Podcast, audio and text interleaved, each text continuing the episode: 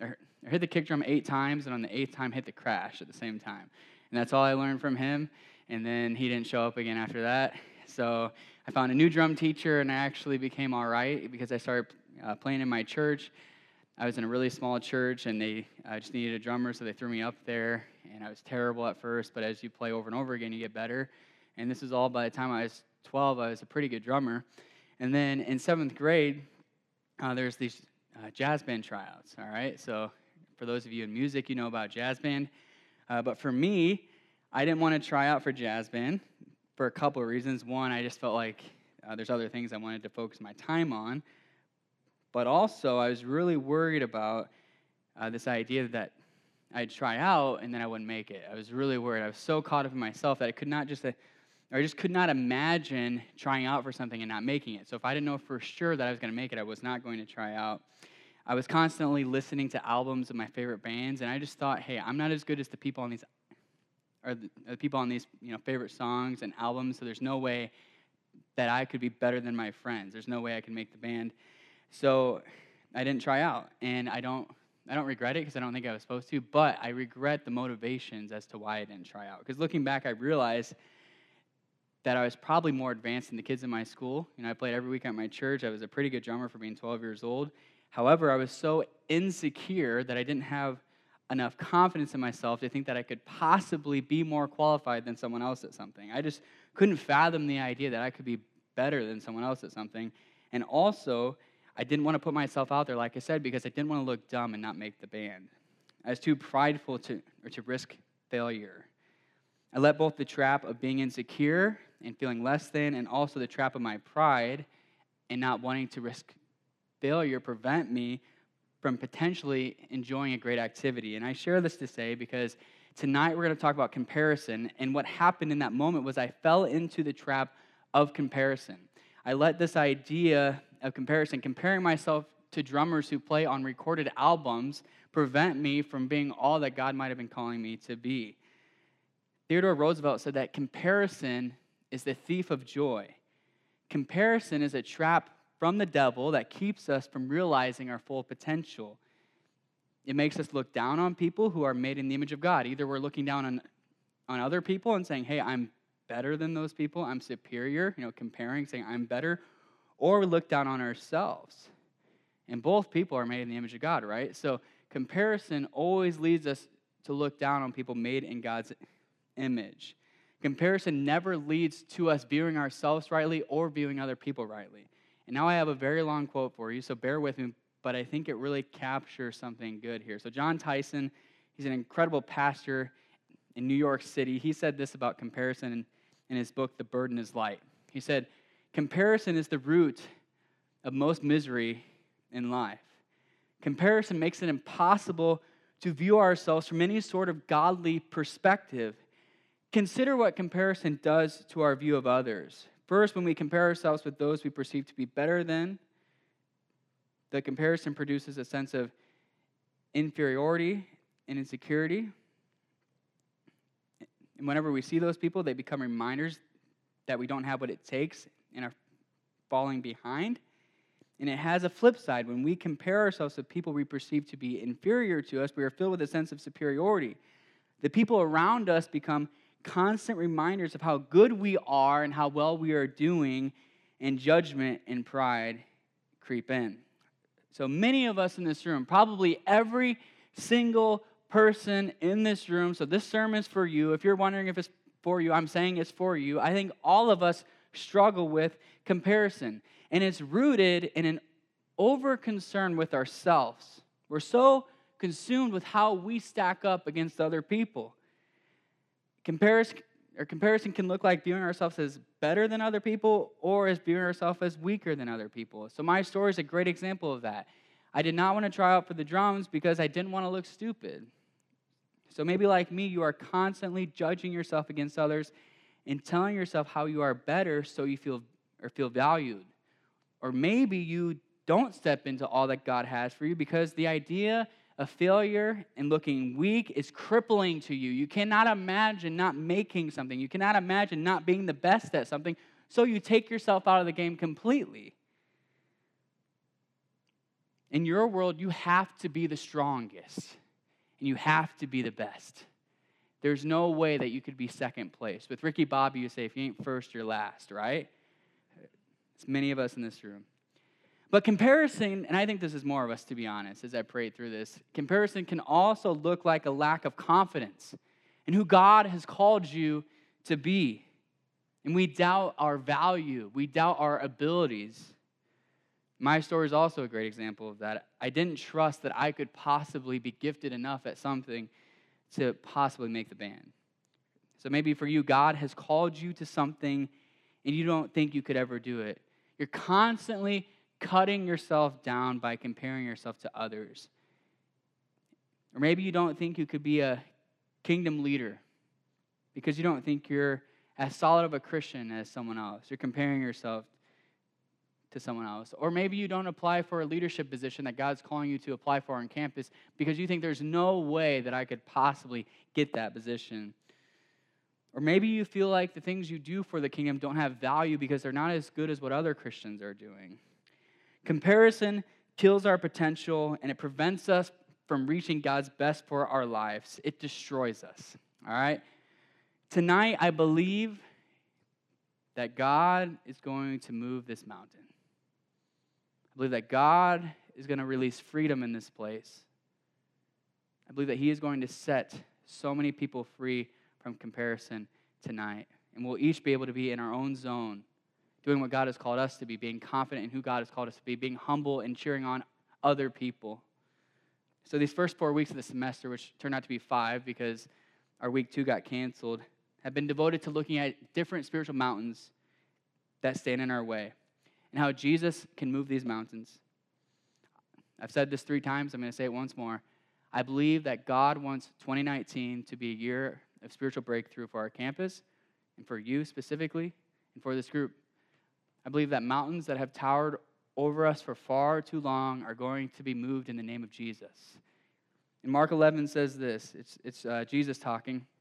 He says, Truly I say to you that whoever says to this mountain, Be taken up and thrown into the sea, and does not doubt in his heart, but believes that what he says will come to pass, it will be done for him. Therefore, I tell you that uh, whatever you ask in prayer, believe that you have received it, and it will be yours. In week one, we talked about how Jesus can move the mountain of fear and replace it with trust. In week two, we talked about how Jesus can move the mountain of apathy and replace it with a sense of responsibility for our faith. In week three, which was last week, we talked about how Jesus can move the mountains, the mountain of lies, and replace it with truth. And now tonight we're going to talk about how Jesus can move the mountain of comparison and replace it with a deep sense of security in Christ and who he's called us to be. So tonight's message is called Comparison to Security. Jesus wants to move the mountain of comparison and replace it with a deep security in him that allows us to both love others well in humility and also love ourselves well in confidence. If you have your Bibles, turn with me to Luke chapter 22, verses 24 through 30. If you don't have a Bible, we have three left. They're sitting over here, and you can have one, okay? So after service, get a Bible. They're very nice. I said they were sexy Bibles once, and I got some crap about it. But they are sexy. They're good looking Bibles, all right? So get a Bible if you don't have one. But before we jump into this passage, it's important to know the context of it. In every passage we read, we want to know the context of it because if we just read it out of context, we won't quite understand what's happening. So our passage takes place during the Last Supper. So maybe you've heard of the Last Supper. Uh, the Last Supper was the last meal that Jesus shared with his disciples on the night before he was betrayed and crucified. So the, the disciples had journeyed with Jesus for three years and their time with him was coming to a close, I can only imagine what Jesus is thinking. He's thinking, I really got to get these guys ready because I'm leaving soon. And they are a bunch of chumps, you read the Bible, right? These guys were not the type of people that you want to trust the kingdom of God with. Okay, so he's teaching them some last things, and uh, and he's calling them to love and servanthood and all these things. And in the midst of this, it's it's you know Jesus' final hours. This is the conversation that happens. Let's read it. A dispute also rose among them, as to which of them was to be regarded as the greatest. And he said to them, The kings of the Gentiles, which are just people who aren't God's people, specifically in this context, people who aren't Jewish, exercise lordship over them, and those in authority over them are called benefactors. But not so with you. Rather, let the greatest among you become as the youngest, and the leader as the one who serves. For who is greater, the one who reclines at the table or the one who serves? Is it not the one who reclines at the table? But I am among you as the one who serves. And you are those who have stayed with me in my trials, and I assign to you, as my Father assigned to me, a kingdom, that you may eat and drink at my table in my kingdom and sit on thrones judging the 12 tribes of Israel. All right, so the main idea tonight is this to move the mountain of comparison, we must be secure in Christ. If you want to get free of comparison, figure out this thing called security in Christ. All right, let's pray and then we're going to jump into it. Jesus, I pray tonight that you would speak.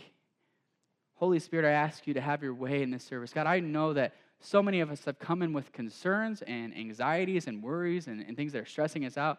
God, I pray that uh, your spirit would just kind of breathe over this place. God, just breathe a deep sense of contentment and peace. And God, I pray that you would free us from the trap of comparison tonight. In Jesus' name. Amen. Two points tonight, okay? It's crazy night. There's not three or four, there's two, okay? So maybe we'll get out early. Probably not, because I'm probably going to get on a tangent. I'm kidding. Hopefully, we can keep this going. Okay, so first point to move the mountain of comparison, we must allow our security in Christ to drive us to humility. So the, the disciples had spent three years with Jesus and they'd watched him minister to people's needs, and they watched him preach about radical love, and he modeled sincere humility up close. In fact, in John's account, so the Gospel of John, in this last couple days, in John 13, so right before he's crucified, Jesus talks, or Jesus washes his disciples' feet, right? And in the ancient world, this was nasty because they didn't have shoes, or if they did, they were sandals.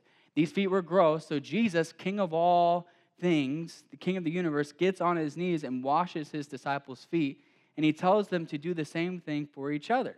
So, John 13, 14 through 16, just, just quickly here, he says, If I, then your Lord and teacher, have washed your feet, then you also ought to wash one another's feet. For I have given you an example that you also should, or should do just as I have done to you. Truly, truly, I say to you, a servant is not greater than his master, nor is a messenger greater than the one who sent him. So Jesus, in his final hours, is trying to hammer home the point that true life and joy comes from, from following his example and looking for ways to serve others. If you want to find life, then you must become an expert in how to love others and serve others. This is what Jesus is saying. And sometime after this, so this is like in the same day, uh, sometime after this, this dispute breaks out about who's the greatest. So again, the king of the Gentiles or exercise, they exercise lordship over them. So Jesus is uh, responding to this. And, and those in authority over them are called benefactors, but not so with you. Rather, let the greatest among you become as the youngest, and the leader is one who serves. For who is the greater, the one who reclines at the table or the one who serves?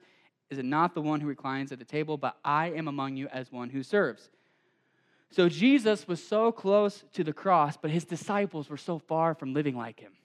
He's thinking, crap, crap, crap, crap. I screwed up. I should have chose that other guy. Just after telling them to wash each other's feet, they're fighting about who the greatest is. It's baffling how much Jesus had to repeat stuff over and over and over again to these disciples. And I hope that gives you some courage and hope tonight because he's not done with you yet, right? He's had to tell you some things over and over and over again. And he's patient with you. And Jesus is patient with these disciples. It's right before his death, and they're still not, or they're still not getting it. And they're still not secure enough in Christ to be freed up to start counting other people as more significant than themselves. They're still not there yet. And to their dispute, Jesus says, Don't be like the Gentiles. Don't be like those who are not my people, who wield their authority over others and take credit for what they have done. The world tells you to push yourself up and push others down, and to, and to look out for number one and achieve as much as possible throughout your life. But Jesus calls them to a different way. He calls us to a different way. Instead of wielding your authority over others, take the lowest place. In the ancient world, age gave, or gave privileges, and the youngest was the lowliest. So Jesus is calling them to embrace the humility of the youngest, and he models it perfectly by washing their feet. This principle illuminates the key in moving the mountain of comparison. If we want to see this mountain moved, then we have to get over ourselves. We have to get into a posture of servanthood. And we must be like our king who was not afraid to get his hands dirty and to wash others' feet. Our king who laid down his life for the world. Just like King Jesus, we must make a commitment to say, every day I'm going to pour myself out for others. But to, or, but to be able to do this, we have to become humble, right? This idea of humility, we have to be humble. So, what does humble mean? It just means this it means a modest or low view of one's own importance. Or C.S. Lewis said it this way He says, Humility is not thinking less of yourself, but it's thinking about yourself less. Some of us all day long, including me, are thinking about ourselves. We're consumed by our, our own worries and concerns. But humble people don't do this. Humble people have a very tough time comparing themselves to others because they are always thinking of others. They're saying, How can I serve other people? How can I love other people? But the key is not cutting yourself down, it's not having a low view of yourself, but it's getting to a point where you are not the most important person in your life. And your thoughts aren't consumed with yourself, but they're consumed with God first and foremost, and then other people. And you're so filled with God's love that you are constantly thinking of how you can respond to this love by loving God and other people. In Philippians chapter 2, Paul says it beautifully. He says this He says, Do nothing from selfish ambition or conceit, but in humility count others more significant than yourselves. And let each of you look not only to his own interest, but also to the interests of others. So instead of being driven by selfish ambition and conceit, count others as more significant than you. As you do this, you can't possibly compare yourself to others because your priority is not your own success, it's not being better than other people. And you have no competition anymore because you are for others. Their interests are your interests. Their success does not take anything away from you, but you actually want their success. We have to get to this point where we're so consumed with loving other people that, that we don't have time to think about being better than them. Jon Tyson says it again, and I'll rely on him a little bit throughout the sermon. He says, Comparison makes it impossible for us to love deeply in community. As followers of Jesus, we're called to live lives of sacrificial love but it's impossible to give our hearts and lives away to those whom we must be, or to, the, or to those whom we must better in order to determine our worth. Comparison is the enemy of compassion. The only way we can get to this point, though, of being humble is by, by allowing the love of Christ to be downloaded into our hearts. And you may ask, how do I get the love of Christ in my heart? Well, you have to look at the things that Christ did. So, or Philippians chapter 2, Paul shares that verse about, you know, uh, don't do anything out of selfish ambition or conceit. And then he turns to Jesus and he points, uh, or he points to him in verse 5. He says, Have this mind among yourselves, which is yours in Christ Jesus, who, though he was in the form of God, did not count equality with God something to be grasped, but instead he emptied himself by taking the form of a servant and being born in the likeness of men and being found in human form, he humbled himself by becoming obedient to the point of death, even death on a cross. Christ, the King, and the one who was there before the, before the foundations of the world, the one who created it all, did not count equality with God as something to be grasped. Although he's equal to God and it's his right, he emptied himself and he took the form of a servant so that he could save us, save you and I from our sins. As this truth that Christ gave everything for you gets into your heart, it's what enables you to be humble. Because Christ's love has so warmed your heart that you're like, I got to be like my king. I got to follow his example.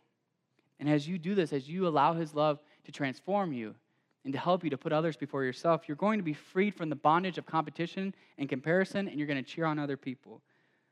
So, someone who I think of when I think of uh, this idea of having a heart of a servant is my friend Kyle Trozen. Okay, he's the Alpha director at Iowa State University. He's the sweetest guy in the entire world. All right, Kyle is constantly consumed with other people. He's constantly consumed with his friends. Every time I see him, he wants to talk to me about my life. And I'm a pastor, so I'm used to talking to others about their life. So I feel weird halfway through. I'm like, wait, am I supposed to just keep talking here? Why don't you share something about your life? But he's genuinely interested in my life. And then he doesn't just ask, hey, how are you doing? He actually listens. You know those people who actually listen? I love those kind of people. And I love you too if you don't listen, but you need to get over yourself, okay? And when I have success in ministry, you know, we're both on two of the biggest campuses in Iowa. And when I have success, he doesn't view it as taking anything away from himself and what he's doing at Iowa State, but instead he's genuinely, I can see it in his eyes, he's genuinely excited for me. And he views it as a win for himself as well. I think we could all be freer and happier if we allowed the heart of Jesus, shown through the heart of Kyle, to be downloaded into our hearts. So, what if we were so moved by God's love that every time we saw people, like we were actually interested in what they were doing? Every time we saw a friend or sat down for coffee with our friends, we say, How are you doing? And we're actually interested in it. And what if a win for someone else was uh, viewed as a win for us? And what if we didn't allow other successes to make us feel inferior, but instead we were so confident with who we are in Christ that we could genuinely be for them. So, getting free from comparison is all about allowing our security in Christ to free us up. This security should first free us to be humble, but it also has to free you to be confident. It has to free you to be humbly bold or to walk in humble boldness. I love that quote. Humble boldness, that phrase. We could all be humbly bold, if we could walk in humble boldness, I'm telling you, this kingdom would go forth, right? So it's not just being humble, but it's also being confident. And we see that in the last three verses of Luke 22, verses 24 through 30. It says this It says, You are those who have stayed with me in my trials, and I assign to you, as my Father assigned to me, a kingdom that you may eat and drink at my table in my kingdom and sit on thrones and, and judging the 12 tribes of Israel. So, the second and final point tonight, hallelujah, is this to move the mountain of comparison, we must allow our security in Christ to drive us to confidence. After exhorting his disciples to serve and to count others as more important than themselves, Jesus reminds his disciples of who they are and what he thinks about them. I think of Simba in Lion King when Mufasa says, Simba, remember who you are. That's what Jesus does right after this. He says, Remember who you are. He says, I know that you're the ones who have stayed with me in my trials. I'm giving you a kingdom, and you're going to sit at my table in eternity, judging the whole world alongside me. In other words, he says, Your future is secure, your place with me is secure, so be confident. And you don't need to secure your future or your worth from anybody else. Jesus reassures his disciples following his exhortation to serve because he knows that for them to really be freed up to take the heart of a servant, they have to know what he thinks about them, and they have to walk in this humble boldness or this humble confidence. When we know what God thinks about us and our identity in him, it frees us up to not feel the need to get our worth by comparing ourselves to others. How many of you have ever posted something on Instagram and counted your likes and then counted your friends' likes to see how it stacks up? A lot of you have done it. I've done it with some, you know, freshman girls before. I'm like, how do they get like 2,000 likes? I get like 30. I think it's because Instagram wasn't that big of a deal when I was in high school. But hey, I know some of you do those kind of things. Like some of you will take an hour to take a picture of yourself to put on Instagram. Girl, take the first picture and post it. Like we don't actually care that much. I'm sorry. We love you. But we just want to see your pretty face, and that's good, right? We don't need to have a perfect picture with the lighting coming through. Like, who are you trying to impress? Just post a picture, hey, y'all. Just, you know, don't even smile. I dare you to do that. Just be like, I just woke up. What's up? or don't post a picture at all. That might be crazy thought. because you don't get your worth from other people. You don't get your worth from Instagram likes. You get your worth from the King of Kings and the Lord of Lords who says that you're his beloved and you're his daughter of God or son of God. I know some of you guys every morning like, mm, take a picture. when we know that God loves us, accepts us, has called us, and is for us, we can stop measuring ourselves against other people. This is the key to getting out of the trap of comparison. When the King of the universe calls you his son or daughter, and he tells you that he's prepared a place for you to rule the world, alongside him, there's no need to compare yourself to other people. If we can not only know what God thinks about us, but also actually believe it, it's going to change everything. It's going to change your world. Ephesians chapter 2, verse 1, and then 4 through 6 says this. It says, And you were dead in your trespasses and sins. But God, being rich in mercy, because of the great love which He loved us, even when we were dead in our trespasses, made us alive together with Christ. By grace you've been saved and, and raised up and seated us with him in the heavenly places in Christ Jesus. So without Christ, we're dead. We're literally dead. You're spiritually dead. Okay? You're dead in your trespasses and sins. If you don't have Christ, you are dead spiritually. And you do have a reason to try to search for your worth and identity in other places because you don't have relationship with God. That's the reality. That's the grim reality. However, if you put your faith in Jesus and accept his sacrifice that he gave for you on the cross, then you come alive together with Christ and are given this future of reigning with Christ, being, or being raised up to sit with him in heavenly places. I feel like we could talk about that for two hours right now if we wanted to. Just think about that. Raised up to sit with God in the heavenly places. What does that even mean? I'm not quite sure, but it's an incredible future. That's what God has purchased for you if you put your faith in Him. And why do we give a darn what someone else thinks about us on earth? Why do we care who likes our Facebook posts? And not only this, He's not only purchased a place for you in eternity, but as I've said, He calls you a child of God. In John 1 12, it says, But to all who receive Jesus, who believed in his name, he gave the right to become children of God. When we get that the sacrifice of Christ secures our identity as a son or daughter of God and our future of reigning with him for eternity, it changes everything. And we don't need validation from other people because our validation comes from heaven. And we don't need to be better than other people because the God of heaven has already gave it all on our behalf. If I'm honest, comparison is one of the biggest struggles of my life. Ever since I was young, I've always compared myself with people who are like five or 10 years older than me because I got to be the best, not only like my own age bracket, but people older than me. It's just a weird thing I've had uh, throughout my whole life. I've had this insane drive to be the very best, to be the best at everything. And as I shared earlier, if I wasn't going to be the best, I wasn't going to do it. I only played sports I was good at, I only did things I was good at. And now it doesn't quite look like that for me anymore. I've kind of found my thing I do, which is hang out with you crazy kids all the time. I'm not really, you know, playing. I try to play basketball with the boys, but it doesn't work out very well. If you played this weekend, it's real bad. We played a group of 15 year olds, and I got whipped on. His name's Tyler. He's a great kid. He's about this tall, and he whipped on me. But, anyways, it's besides the point. But so the thing I do now, I don't take myself out of the game, so to speak, but I'm constantly comparing myself to other people to find my value.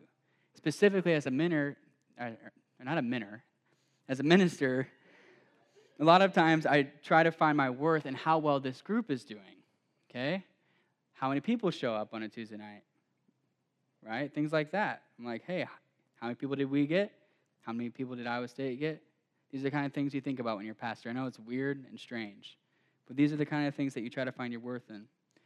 I was talking to, or to one of my mentors, his name is Pastor Jonathan Bartholow, about this a, a couple months ago. And Jonathan is a prototypical successful pastor, okay? He's been a youth pastor, he's been a worship pastor, he's been a missionary to India, he's pioneered Chi Alpha in our state. He started all the Chi Alphas in our state, and he was the first director here on this campus. He was my pastor. And now he's planted a church in Waverly, and it's got like 500 people, which is huge for that town. It's like the biggest church in town. And he's also on the executive leadership team for our network of churches. And the dude is only 38. I don't know how you do all those things between the time of 22 when you graduate college and 38, but he's done it somehow. And I was talking to him about my struggle, the struggle of finding my worth and how well the ministry is doing. And he told me that for him, all his ministry successes could be taken away. And, and he's sincere about this. Like, like he's not just saying it. I know he's sincere. I know Jonathan. I remember one year between our freshman and sophomore year, we didn't have a worship team. Okay? Like back when I was a freshman. We didn't have a worship team. And all summer long, I was consumed with it. I was like, who's going to lead worship for Chi Alpha? Who's going to lead worship? I don't want to go to Jonathan singing. He's not very good. And I'm thinking those things. And he didn't even care. Like, not that, I shouldn't say he didn't care, but he wasn't worried about it. He's like, God will provide somebody. And if he doesn't, we'll get through it. And I was consumed with it all summer because we had to have a great worship team in Kyle. But he was just like, ah, God's got this. It's always been his personality. And he told me that the reason that he can have all the success taken away, that he doesn't like, like get all worried about if there's a worship team, things like that, is because he knows that his identity comes from being a child of God. He told me on the phone, he said, Daniel, at the end of the day, you can take all this away. My identity and my worth comes from being a child of God. And I know it's so simplistic. It seems, okay, that's easy to say. But I truly believe it when he says it. And in my opinion, I think he's able to be successful because of that mindset. Because he doesn't find his worth in his ministry, right? I'm sure he does at times. I'm sure he struggles like anybody else. But the point is, he's able to be successful because he's freed up from this trap of constantly beating yourself down or beating others down and trying to compare yourself to others. But instead, he's just being a child of God, doing what God's called him to do in confidence, and he's watching God bless it.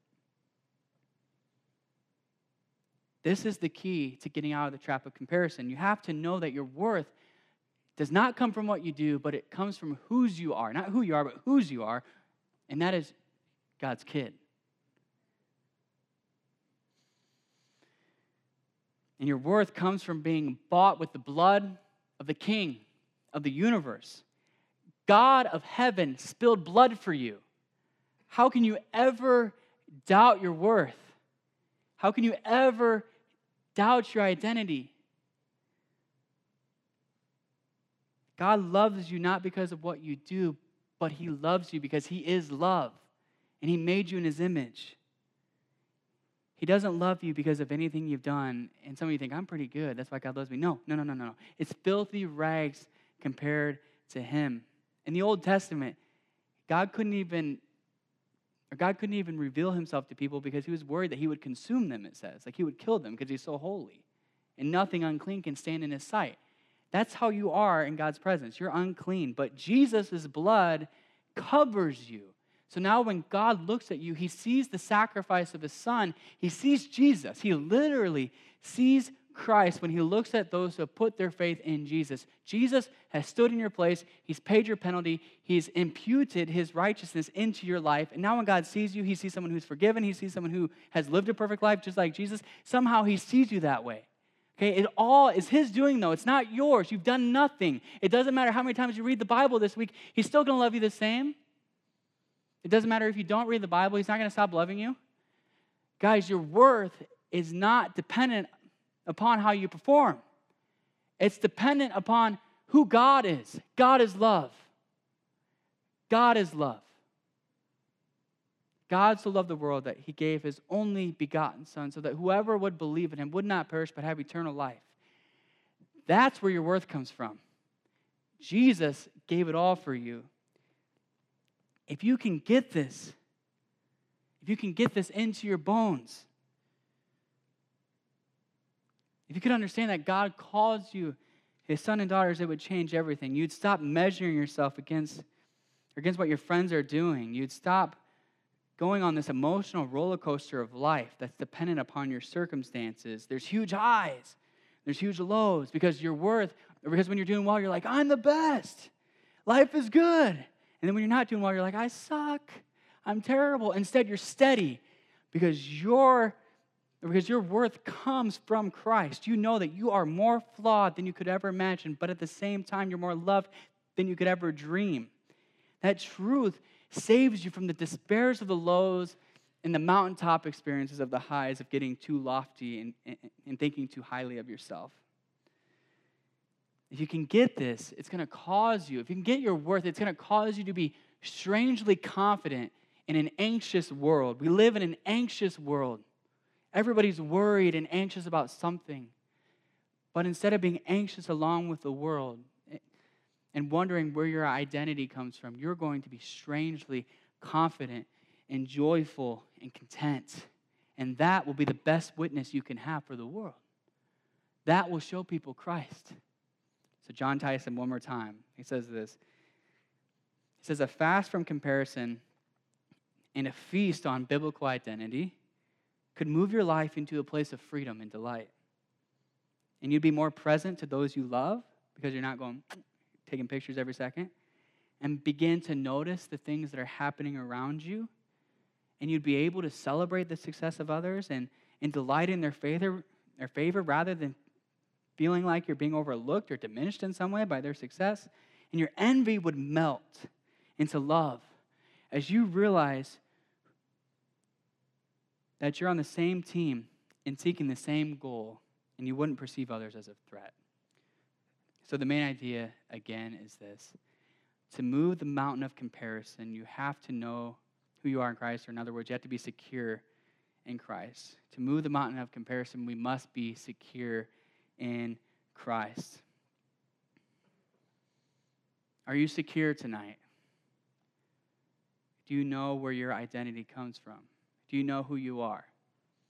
Does God need to come to you like Mufasa and say, Remember who you are? Does that need to happen tonight?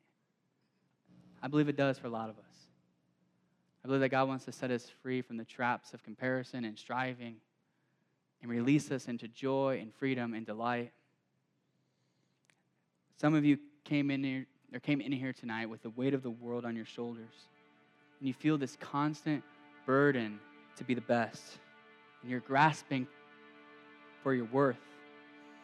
It's as if you're in or it's as if you're in the ocean and you're barely keeping your head above the waves as you seek to keep your head above all those things you find your identity in. You're trying to be just good enough to keep your identity in a secure place. And you're striving for worth by making sure that others have positive opinions of you, which is going to cripple you, I promise. Or in your own personal achievements, you're actually trying to get to a place where you approve of yourself. Because some of us have this weird, insidious drive inside of us that says, I'm never going to be good enough. You're consumed with what others think about you, and you're consumed with being successful in the eyes of yourself. The questions you ask are Do they think I'm attractive? Do they think I'm successful? Or in Chi Alpha, do they think I'm spiritual? Am I smart? Or do they think I'm smart? And then the questions you ask yourself, comparing yourself to yourself, is you're saying, Am I attractive? Am I successful? Am I spiritual? Am I smart? You're constantly striving to have the best grades, to have the best body, to have the best clothes, to have the best social media feed, and even the best Christian persona.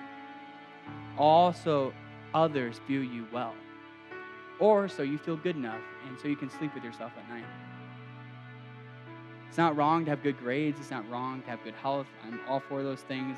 It's not wrong to wear good clothes. But the question is, why do you want these things? Is it to please others? Is it to prove your worth to yourself? If it's for those reasons, it's the wrong reason. The only way to want these things for the right reason, which is to make the most of what God has given you and to bring Him glory, the only way to want these things for that reason is to get back to the cross and the resurrection of Jesus Christ. At the cross, You've heard this many times probably, but just take it in for a second. At the cross, Jesus purchased your security. He paid your penalty. He freed you from death, sin, hell, and the grave. Through the cross, He made forgiveness and freedom from sin possible. He made it possible for you to be called a child of God. And at His resurrection, He secured your future by defeating death and saying that it's not going to have the final word. He freed you from trying to find all your significance from this life. There's an eternity with God ahead of you. It's going to be okay if you don't cram everything into like this little life, right? It's going to be okay.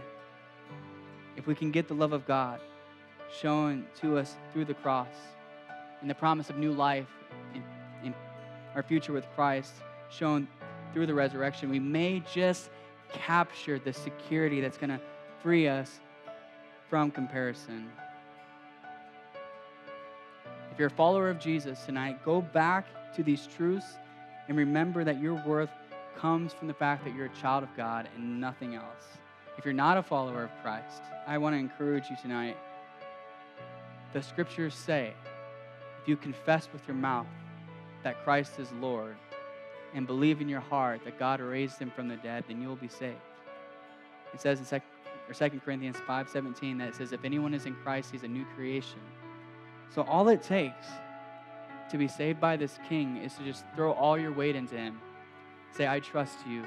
God, you determine my worth. God, I want to be your son. I want to be your daughter. I trust what you have done for me.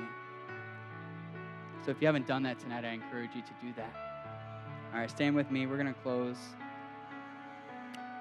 So, two things I want us to do. First thing is, I want us to be a community that's so humble, so humble because we've been moved by Jesus, so humble that our goal in life is not to beat others down and lift ourselves up, but instead our goal is to help others. Our goal is to love others. Our goal is to, is to celebrate others. And secondly, I want us to be a community that's confident. Guys, if you're a son or daughter of God, you have reason to be confident. The Holy Spirit of God lives inside of you. I think it grieves the heart of God when He has children who are not confident in who they are. I think it grieves His heart. He says, I've gave it all for you. I put my Holy Spirit inside of you. How can you possibly not be confident? I'm going to go with you. I'm going to help you. So tonight, I pray that you would be freed up to be confident. You don't have to beat yourself down all the time, all right? All right, so bow your heads and, and close your eyes. We're going to pray. So, two questions, you know, just like always. The, the first one tonight is this If you're here tonight and you haven't put your faith in Jesus, I want to give you a chance to do that just a simple prayer of saying, I trust you, Jesus. And then when you do that, when you say that you trust Jesus, He saves you. He gives you a new heart. He makes you a new creation, and you become a child of God. So if that's you, I'm going to count to three, and I just want you to signal to God. Nobody's looking around. So just raise your hand to God and say, Hey, God, I want to be your kid. All right, so one, two, three. Raise your hands all across this room. See that hand? I see that hand. Is there anybody else? All right uh, go ahead and put your hands down. I'm just going to pray a simple prayer for you. And you pray something in your heart and just pray it in your own words. Just pray, Jesus, I trust you. Or Jesus, I want to be saved. Whatever, whatever comes to your mind. So I'm going to pray. Jesus, we thank you for what you did on the cross.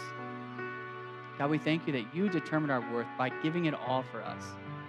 And Jesus, I pray tonight that for those two people who raised their hand, that tonight that you'd make them a new creation, God. I pray that you'd put your Holy Spirit inside of them and that something would change inside of them, God, that they would be transformed forever. And God, we just pray that in your name. All right, so one more way to respond. Keep your heads bowed and your eyes closed. If you're here and if you're honest, you're either struggling with one, like not being humble and looking down on other people, and you're constantly comparing yourself, telling yourself how you're better than people, or you're constantly looking down on yourself telling yourself how people are better than you, I want to give you a chance to give that to Jesus and say that my worth does not come from comparing myself to other people, but it comes from what you say about me. So just lift your hands to heaven right now if that's you. All right, Jesus, I just pray that this community would be freed up from the traps of comparison. God, we pray that you would move that mountain tonight in the strong name of Jesus. And Jesus, as we're wrapping up this series, I just pray that you would move mountains this year. God, I pray that those things that have towered over us for far too long would be moved in the name of Jesus. God, we claim that promise in your word that says, whatever you ask for in prayer, believe that you have received it, and it will be yours. So tonight, God, we pray that you'd move mountains in this place. In Jesus' name we pray. Amen.